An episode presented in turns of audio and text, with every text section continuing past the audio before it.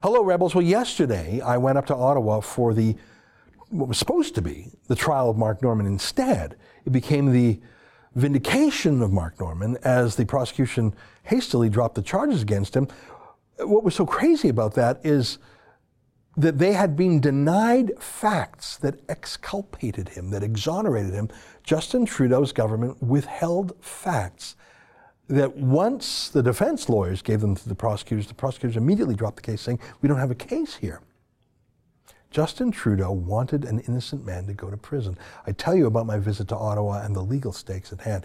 That's next, but uh, can you indulge me and go to the rebel.media slash shows and become a premium subscriber? It's $8 a month. That gives you not only the video version of this, and I encourage you to watch the video version of this because I, I asked some questions of the prosecutor in a scrum, and I think you got to see it. You also get access to Sheila Gunn Reid's show and David Menzies' show and you support us. That's something. It's eight bucks a month. That's the rebel.media slash shows. All right, without further ado, here's today's podcast.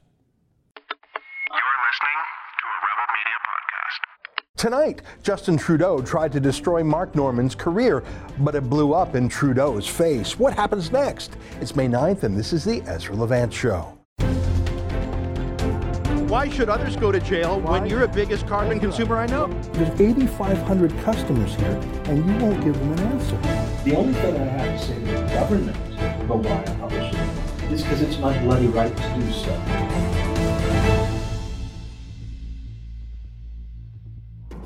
Yesterday, I went to Ottawa for what was supposed to be the latest in the two year prosecution of Vice Admiral Mark Norman, the second in command of the Canadian Forces. Things were heating up in court, and Norman's hotshot lawyer, Marie Henein, was effectively turning the tables on the Trudeau government. Her client was accused of one count of breach of trust, which is a terrible charge to level against a top military officer. Breach of trust? It's almost tantamount to treason. It's typical for someone who, say, would steer a shipbuilding contract to a political friend in return for a secret cash payment. That would be a breach of trust. That's actually what Brian Mulroney was accused of doing during the Airbus scandal. When Air Canada was a crown corporation, Mulroney's cabinet chose Airbus instead of Boeing. And funny thing, an Airbus lobbyist named Karlheinz Schreiber paid Brian Mulroney at least $225,000 in cash after Mulroney stepped down as prime minister. Yeah, that's the kind of thing that breach of trust was made for. But Mark Norman, he sort of did the opposite. See, the Canadian Navy really needed a supply ship, basically a floating gas station for other ships, and it was needed in a hurry. So he championed a plan to refurbish an existing ship to get it done faster. Now, that was approved by the Harper government. The contract was given to a Quebec shipyard to do it. But after Trudeau won the 2015 election, wouldn't you know it, Scott Brison, the Liberal cabinet minister, came to cabinet with a letter from the liberal connected shipbuilding firm in the Atlantic, owned by the liberal Irving family, saying, Hey, why don't you do the right thing for your liberal friends and give us that contract instead? Not only did the Irvings not win the competition in the first place, but canceling the Quebec shipyard would incur $89 million in cancellation penalties. So Mark Norman mentioned this to the Quebec shipyard, and he apparently leaked this proposed interference by Brison to the media. The resulting embarrassment called Brison and Trudeau to uh, back off. The contract with the Quebec firm indeed went ahead, and incredibly, the ship was built on time and on budget. How rare is that? But oh my God, don't you dare cross Trudeau or Scott Brison. Haven't you learned that yet? Jody Wilson Raybould crossed Trudeau by not dropping criminal charges against his corrupt friends at SNC Lavalin. So she was fired from cabinet and smeared by the Liberals. Well, same thing with Mark Norman. The government launched an internal investigation to find out who leaked the news of their secret plans to give this shipbuilding contract to their Liberal buddies. Boy, were they furious and curious. And they found that it was Mark Norman. Now, he was not on the take. No $225,000 cash payment to him.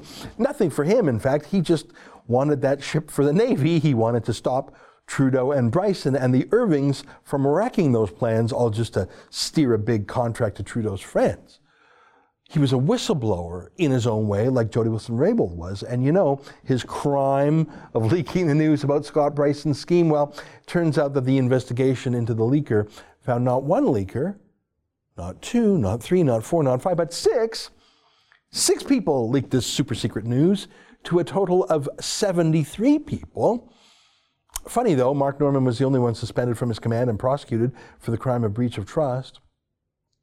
Oh, and the government, which normally pays for the legal defense of civil servants and military personnel who are sued for what they do on the job, uh, the Trudeau government, funny, refused to pay for Mark Norman's legal defense funds. So the second in command of the Canadian military was forced to put up a crowdfunding page. He had the smarts to hire Marie Henein, well known as one of the best criminal lawyers in the country. She's the one who got Jian Ghomeshi off. I suppose I should rephrase that. She's the one who got Jian Ghomeshi acquitted. Um, so she was the right choice for Mark Norman. Now the government had so many lawyers prosecuting Norman, so many that they filled up the tables and chairs in the courtroom normally reserved for lawyers. There were so many lawyers against Mark Norman on behalf of the Trudeau government, they spilled into the cheap seats meant for public observers in court. That's how much of a hate on Justin Trudeau had for Mark Norman. I mean, you don't cross Justin Trudeau, especially not when it comes to a liberal donor like the Irvings. And you know, it was this guy the crooked former clerk of the Privy Council who resigned in disgrace over his handling the SNC Lavalin file. It was this guy who called the cops on Mark Norman. Did you know that? Anyways, that's the backstory. The case has been before the courts for two years, but Henein wasn't getting what a criminal lawyer is entitled under law to get. It's called disclosure. As in, if you're accused of a crime and the police are coming for you, and they have all the resources of the government and all the powers the power to subpoena documents, to interview people, maybe even the power to wiretap or execute search warrants. You have the right to know the case against you. So the police, in any criminal case, the prosecutors, the police have to give the accused what's called disclosure, as in give them copies of everything that the police know, copies of any damning evidence against you, any recordings, any notes, anything. It's called disclosure. But they also have to give you anything that would exculpate you, exonerate you, help prove you innocent. They have to give you that too, of course. Otherwise, police could hide things. I mean, theoretically, without the obligation to disclose exculpating evidence, they could theoretically have someone else actually on tape confessing to the crime you're accused of, but they could keep that a secret from you. I'm just giving you an example of why disclosure has to include stuff that gets the accused off. But funny enough, the Trudeau government, including the crooked clerk of the Privy Council, just wouldn't hand over their records, including a 60 page memo written by Wernick. Why not? I mean, what was in there? Henein applied for orders for more disclosure. The court agreed, but Trudeau and his thugs refused. I'm calling them thugs because they wanted a man to go to prison. They said, get this, Trudeau's PMO said this, they said, we don't keep notes in our meetings. Really? A government with no paperwork. That's a new one. As one commentator put it, the only organization that doesn't keep notes about their meetings is organized crime. Oh, and it came out that, in fact, there were plenty of discussions and emails and records about this, but Trudeau's government specifically decided not to use Mark Norman's name. They would use pseudonyms or code words for him so they could later claim they didn't have any records about Mark Norman when they were asked by the court. They actively deceived the world, not just the media, not just the public, but Mark Norman himself and his lawyers and the judge. Justin Trudeau's government actively deceived the judge. Because, of course, because this was about punishing Mark Norman. Not for breach of trust. He was actually the only trustworthy guy around, wasn't he? But this was about punishing someone in the system who didn't bend the knee to Justin Trudeau. Uh, you know, back in the year 2000, it was Rose Knight, the young female reporter in Creston, BC, who didn't get with the program when Trudeau sexually assaulted her. She didn't understand. You have to do what Trudeau wants you to do. Jody Wilson-Raybould didn't get with the program, so she was fired. Same with Mark Norman. Uh, what are you going to do? Complain? Who are you going to complain to? I should mention in passing that Jody Wilson-Raybould has been asked about the Mark Norman case. After all, she was the Attorney General when the prosecution was started. I think she wants to talk about it, but she has not been relieved of her cabinet and other confidentiality obligations by Trudeau. He won't let her talk about it. They don't want her to talk about it. I wonder why. Well, Henein kept pushing. I thought it was getting really interesting, so I decided last week to go to Ottawa yesterday to live tweet from the trial. But the night before yesterday's hearing, the prosecutor herself put out a letter to the public saying there would be an, an important announcement yesterday. And indeed there was. Let me quote from the statement from the prosecution. After reviewing further evidence provided to the prosecution, some from applications for records that were not part of the investigation, third party records, and some volunteered by the defense, the Public Prosecution Service of Canada is no longer of the view that a reasonable prospect of conviction exists. In particular, the Crown has concluded that will not be able to prove beyond a reasonable doubt that Mr. Norman's conduct in this case amounted to a serious and marked departure from the standards expected of a person in his position of trust. So that's what the prosecutor told the judge yesterday morning, and the charges were dropped after two years of him being wrung out. So let me translate that statement from the prosecutor into English. The Trudeau government refused to give over information to Mark Norman or his lawyer Marie Henein. They just refused. Not just that, they were actively deceiving the court by claiming they had no records or by deliberately using coded words so as not to use Norman's name. Like I say, only organized crime behaves that way. So Marie Henein herself was able to find records that apparently exonerated Mark Norman. She found them herself somehow and gave them to the prosecutor. And the prosecutor looked at it and said, Oh my God, you're, you're right. The last two years of this prosecution has been a fraud. Okay, I don't know exactly what she thought. How would I know what she thought? But that's the effect of it because the prosecutor dropped the charges. They would have prosecuted and perhaps convicted an innocent man had Trudeau had his way. Let that sink in. Now, the prosecutor came out of the court and said this, and I was right there. And believe me, I was steaming mad about this injustice. How on earth could the Crown, Crown prosecutor not have had the facts?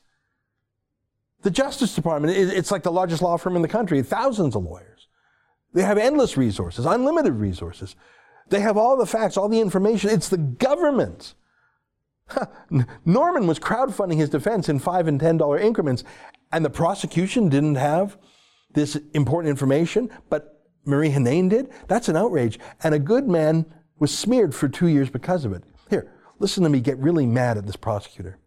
Did the government not give you exculpatory evidence before you prosecuted? Who withheld that information from you? The, there's no such thing as this one piece of exculpatory evidence in a case like this. How did you not it's have it? It's a it? complex breach of How did you not have it? We did have it eventually. Did you not have the resources to find it in the you. first Can you place? speak French, ma'am? Uh, Can you say a few not words? sufficiently. Where the documents coming from PMO? So is it Can you give over? I mean, detail? is this case over? Just to, to clarify this. Yes, and, it and how Yes, you, can you, is. how you explain, you. can you explain? Why did you not explain what the exculpatory evidence was since you smeared him publicly? I mean, his name has been blackened in public. Why will you not tell us what information has caused you to drop this? You, you were happy to throw mud. Why don't you tell us what the detergent was? Sir, the uh, defense counsel has provided the information on certain conditions, and I can't discuss Right, but it. you're the one who smeared him in public with this two year ordeal. Why will you not tell us why he's free to go? Don't you feel an obligation to his reputation? I tried to explain that in court as well as I could. Has your office had any contact Oh, whatsoever with the been PMO? Well, really, don't you think you owe a little bit more to Mr. Norman? Do you feel any personal feelings about this case? Do you feel like maybe you were used a bit? Answer any more No, don't you think you were used a No, bit? we did our job, sir. All right, I was mad. But don't you think my point is right? Why can't we know how and why Mark Norman was exonerated? Would, would it embarrass some politician somewhere? Who cares? How can this prosecutor who eventually did the right thing after doing the wrong thing for two years, how does she feel? She was part of a false accusation against him. She was part of a false prosecution against him of an innocent man. Could you imagine if she had succeeded? For two years, she led the fight against Mark Norman. Is it really enough for her to say, as she told me at the end there, I was just doing my job. I was just doing my job? Well, maybe.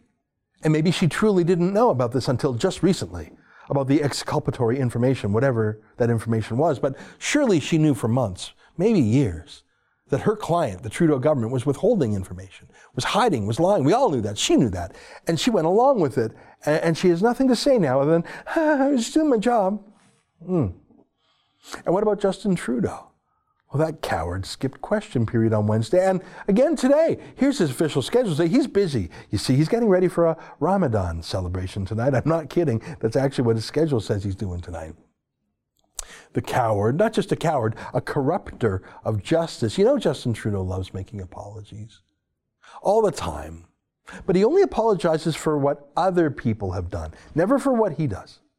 He loves apologizing, especially for things done many years, sometimes decades ago, because that allows him to play the great moral hero. When he apologizes for something that he never did, but someone else did, it's Trudeau's way of complimenting himself, of saying, I'm so much better than these people I'm apologizing for, aren't I? Great. Sometimes I think he, he just loves to shower praise and money on terrible people, like Omar Khadr, to whom he gave $10.5 million and a public apology to a convicted murderer. But none for his mistreatment of Mark Norman. Not even the word sorry. No way, are you kidding? In fact, until yesterday, the government wouldn't even pay his legal defense, which is standard operating procedure.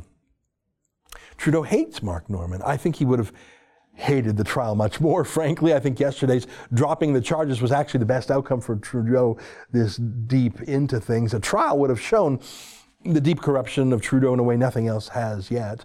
But Trudeau can't say sorry because he's not sorry.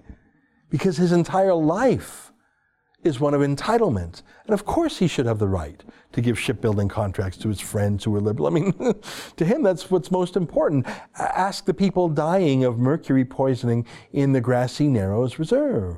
Thank you for being here tonight. Thank you. People in Grassy Narrows are suffering from mercury poisoning. You Thank you. did it. To addressing this crisis. Thank you for being here. Thank you very much for your donation tonight. I really appreciate the uh, donation to the Liberal Party of Canada. And, and as we know, the Liberal Party is filled with different perspectives and different opinions, and we respect them all. And our commitment to reconciliation continues to be strong and committed, and we will continue to engage. Thank you, sir, for your donation to the Liberal Party of Canada. I really appreciate you being here tonight. Thank you for being here. That is why we are moving forward on reconciliation in a real and tangible way. Thank you, sir. Thank you for being here tonight. Thank you for highlighting how important reconciliation is.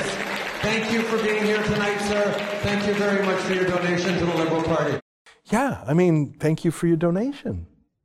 So after I scrummed the prosecutor outside the Ottawa courthouse, I went to the press conference with Marie Henein and Mark Norman. I'd like to play for you a fair chunk of it. Is that okay? Now, I know I put this up on YouTube yesterday, but I just want to put this in my commentary today. I think it's self-explanatory. I want you to see as much of this as you have patience for. Can you please watch a few minutes of this? I know you won't see this anywhere else, so please watch and come back because I want to tell you how it felt to be in that room with Mark Norman and Marie Henein to be surrounded by the media party. I was sitting right next to CBC, CTV, Global, they were all there, the Globe Mail and the Toronto Star, and I wanted to tell you how I think they felt about the whole thing. So watch for a bit and then come right back, okay?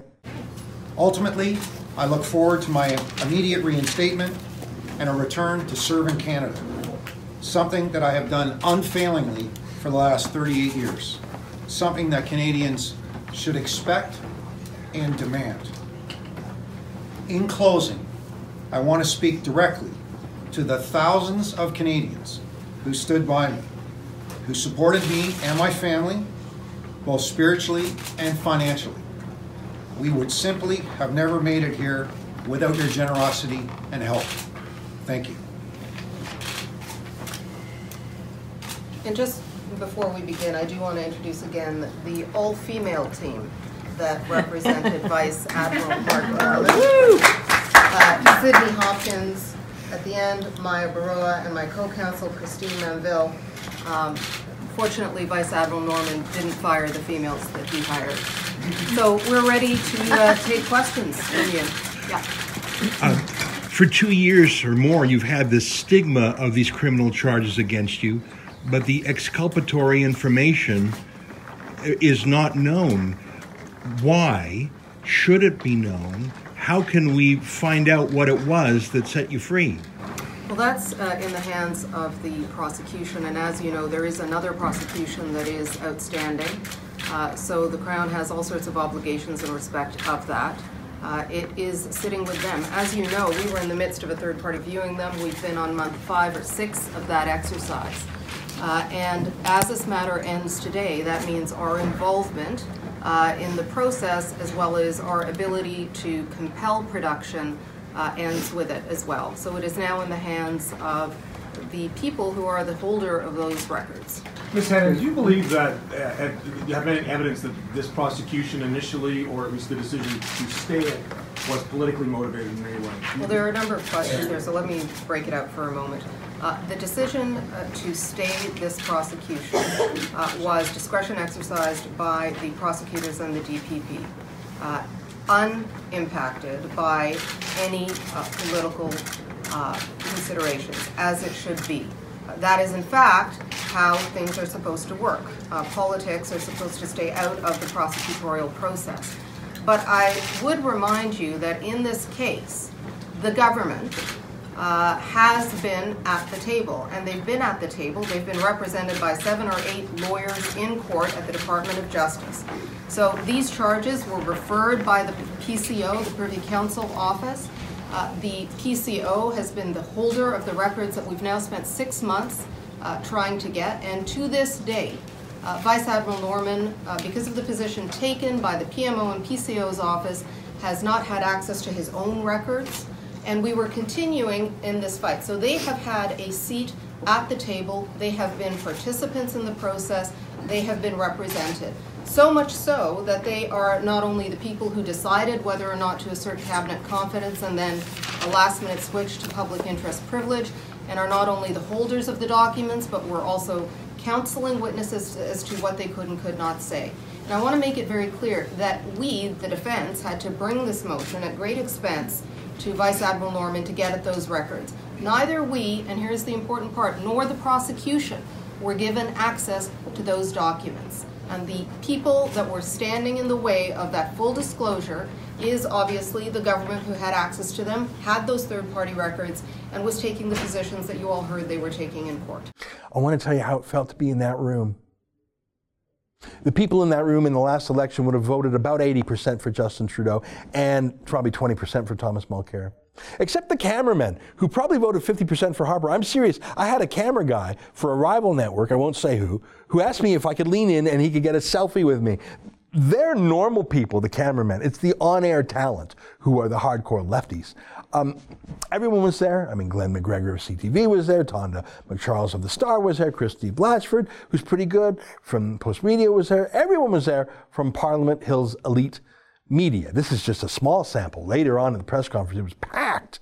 Packed. There were uh, three times as many people as that. I should tell you that every single person in that room in the Naval Mess Hall including the 80% who voted for Trudeau in 2015. I can tell you that every single one of them was on the side of Mark Norman, and just as much on the side of his lawyer. They revere that lawyer, Marie Henein. She's smart and tough and sort of cool, and she actually started with a joke that her team was all female, which Justin Trudeau would have fired. Ouch. And no one in the room blinked at that because they know it's true because they all know that Trudeau is an impostor on everything.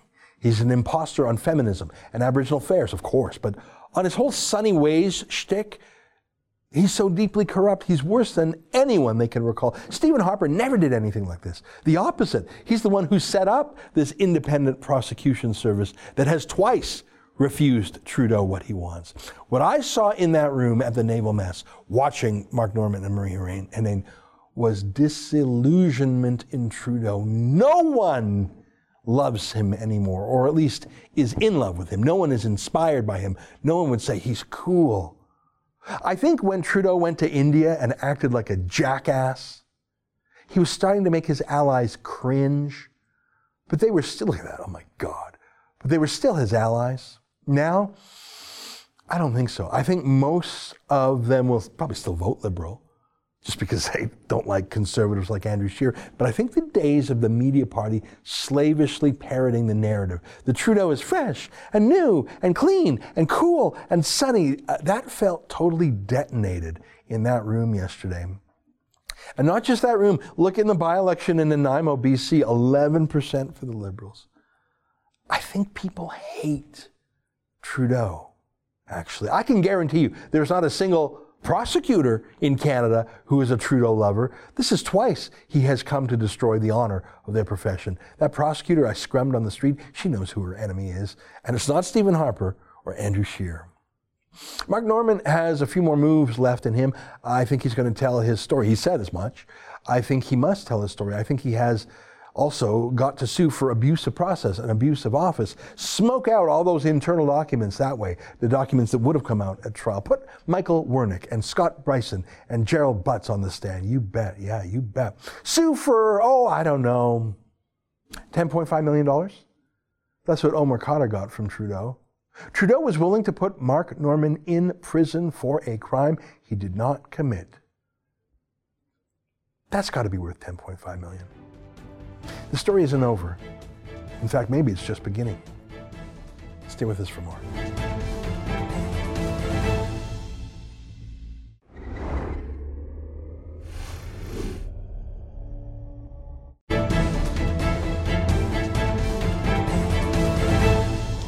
Today's decision is a win for Canadians and for future generations.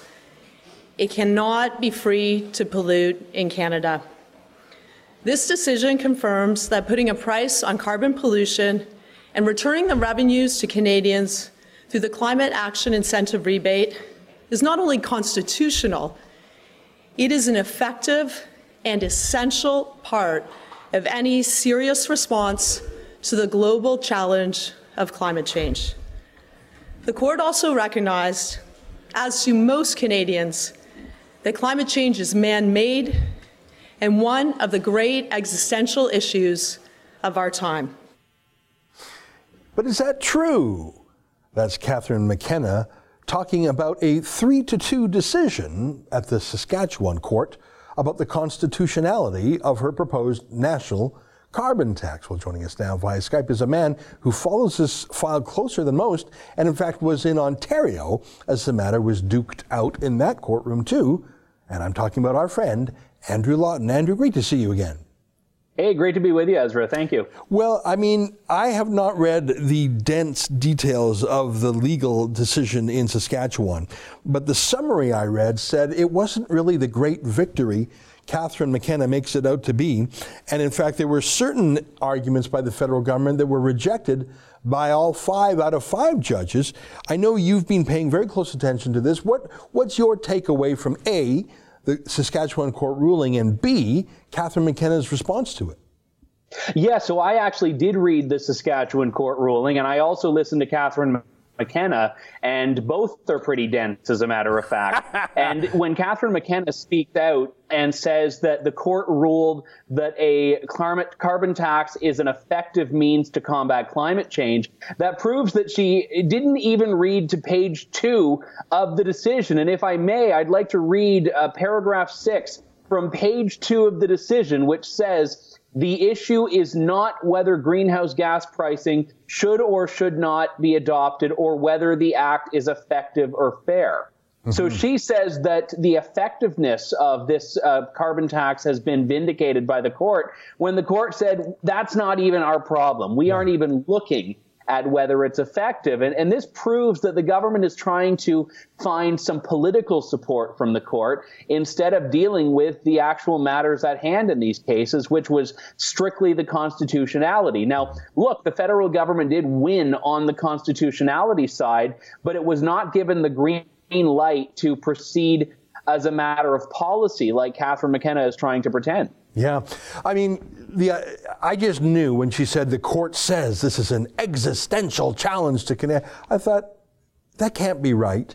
That's not right. And she's counting on the fact that 99.999% of Canadians will not read an incredibly dense judicial ruling with a very lengthy dissent. In fact, I think the dissent is actually longer in terms of page count than the, uh, than the main ruling. Well, this is obviously going to go all the way up to the Supreme Court of Canada.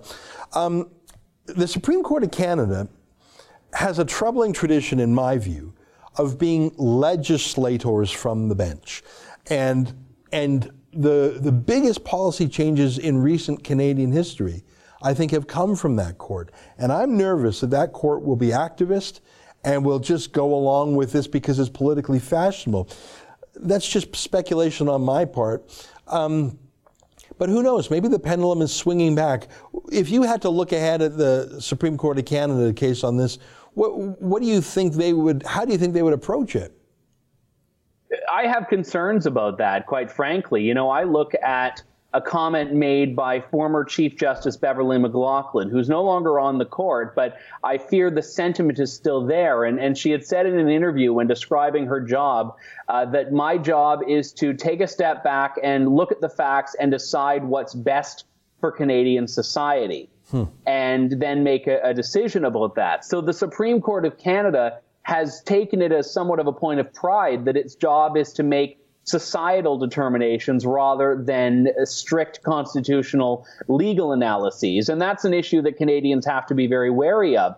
And it's not about partisanship because six of the nine justices on the Supreme Court were appointed by Stephen Harper, mm-hmm. yet uh, key conservative policies have still been overturned and liberal policies have been upheld routinely mm-hmm. over the past several years. Mm-hmm. So I'm not optimistic about the Supreme Court on the best of times which is why the lower court rulings I do think are, are good in the way they set the stage. And uh, the Ontario case uh, does not yet have a decision. The Alberta case that Jason Kenney has promised to file has not yet uh, been filed. And the Saskatchewan case, uh, we see in the decision a little bit about how the court tends to view these things. And, and despite the fact that the anti carbon tax side lost in a technical sense, what was noteworthy is how strong the dissent was. Mm-hmm the judges who dissented, the two of the five, uh, didn't just find that the uh, Greenhouse Gas Pollution Pricing Act was unconstitutional. They found it was wholly unconstitutional. And that is a very significant determination when they laid out their rationale, because a lot of the arguments that they cited were arguments that were very fervently fought for by the Ontario government in that province's case just a few weeks ago.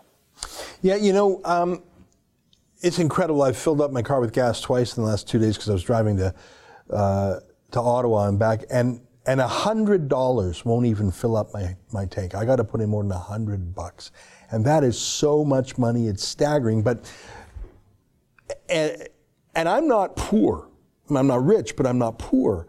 If you are a working person who needs to drive for your work, or if you are low income you can't drive anymore, and that's by design. Justin Trudeau and Catherine McKenna said, make better choices.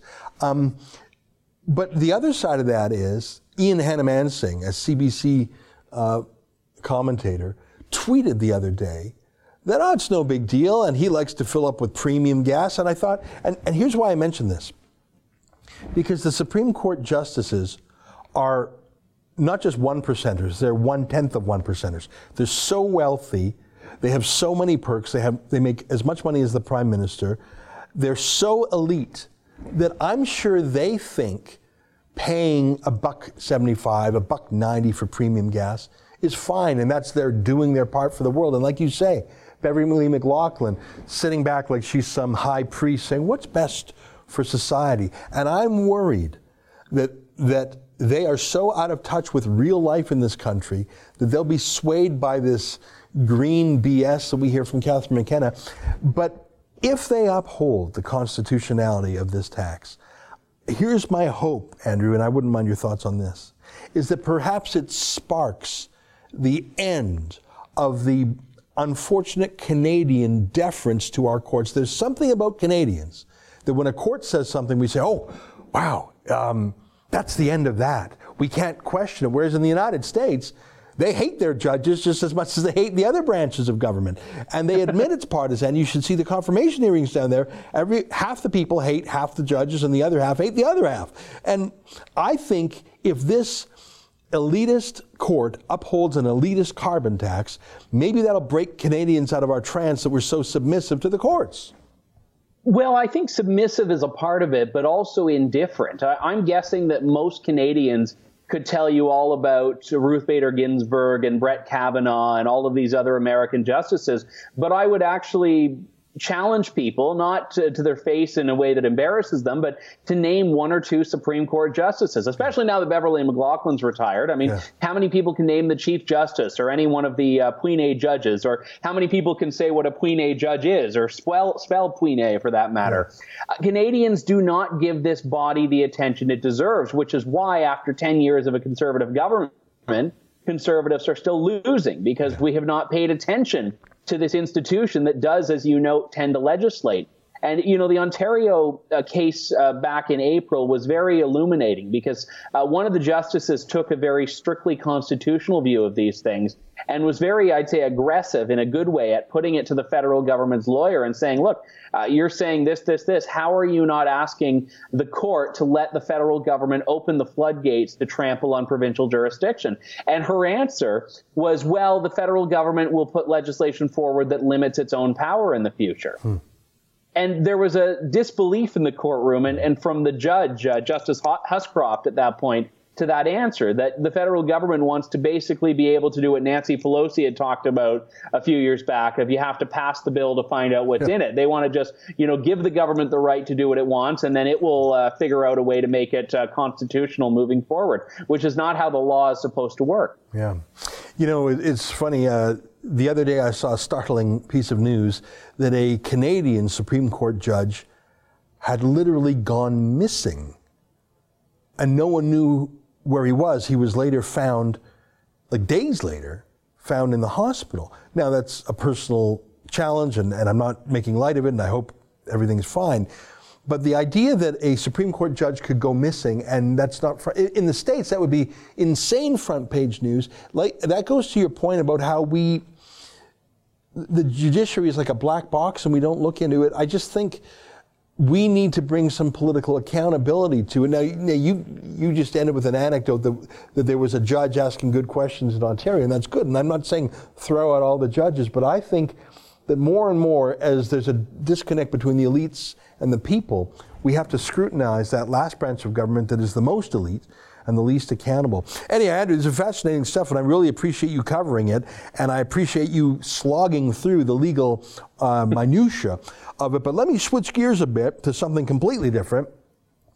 Next week, you are one of the real reporters that is going to London to cover Tommy Robinson's retrial for contempt of court. Give me one minute on that. I'm glad you're coming back. Thank you give me some reflections on what you did last time and what you hope to do this time and why you think it's important to fly halfway across the world.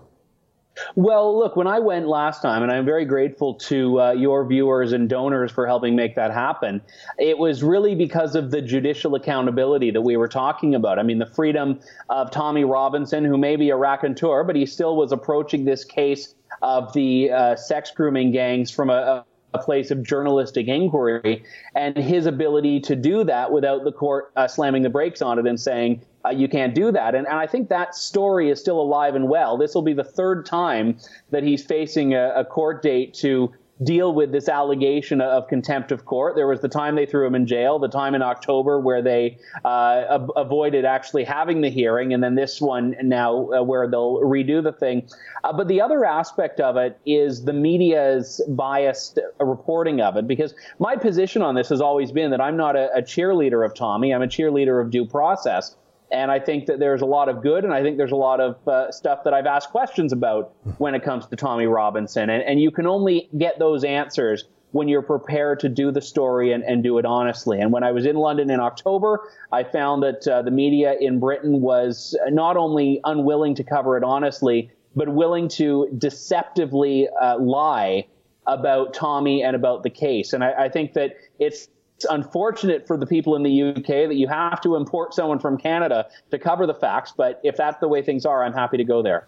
Yeah, well, we're thrilled that you're coming back and you bring that independence. And that's the thing with you and Cassandra Fairbanks of Gateway Pundit and Pardes Seleh, formerly of Mediaite, and we've got um, uh, Jordan, Jordan James from. Um, Politicalite story. We got Avi Yamini from Australia. I'm just trying to list. I think, and we're bringing two cameramen. I think our total crew is nine, plus me, and I'm thrilled. Uh, because and we're not reviewing oh and jessica swietoniowski from the rebel. So we're having a whole cohort of people and other than jessica who works for the rebel everyone else is independent. I don't review what you say before you publish it. I don't review what cassandra fairbanks or pardes seleh do because i just know you're fair enough that you will call it like you see it and that is miles better than any of the British media is doing. I don't care what you say as long as you say something, because I know you're going to be more honest than these British media party types. I, I'm thrilled you're coming. Thank you for doing that. Well, thank you. I'm looking forward to it. All right. Well, folks, if you want to learn more about our program to bring nine journalists to London to help cover Tommy's trial, and like I say, they're independent. I have no input in what Andrew Lawton or the other journalists say.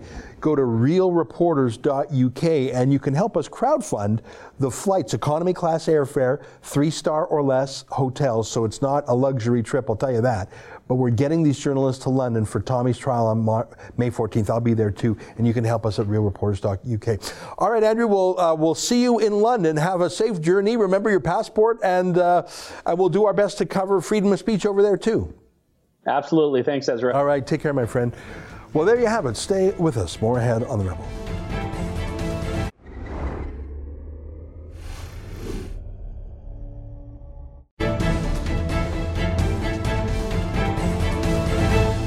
Hey, welcome back on my monologue about Greta Thunberg and brainwashing kids to panic about global warming. Bruce writes, I totally think that this is child abuse. It's just like how Palestinian children are taught to hate Jews. You are exactly right. And I was thinking of that in my mind. I didn't write that because, of course, teaching kids to blow themselves up as suicide bombers is so many degrees uh, crazier than just to be death cult climate panickers. But it is the same thing. Why don't you let kids be kids? How about don't scare the hell out of them? A kid believes you when you say we've got 11 years left to live. A kid would believe a grown up. How about don't tell them that? John writes, I wish the best for Greta and hope she can free herself from her parents' manipulations.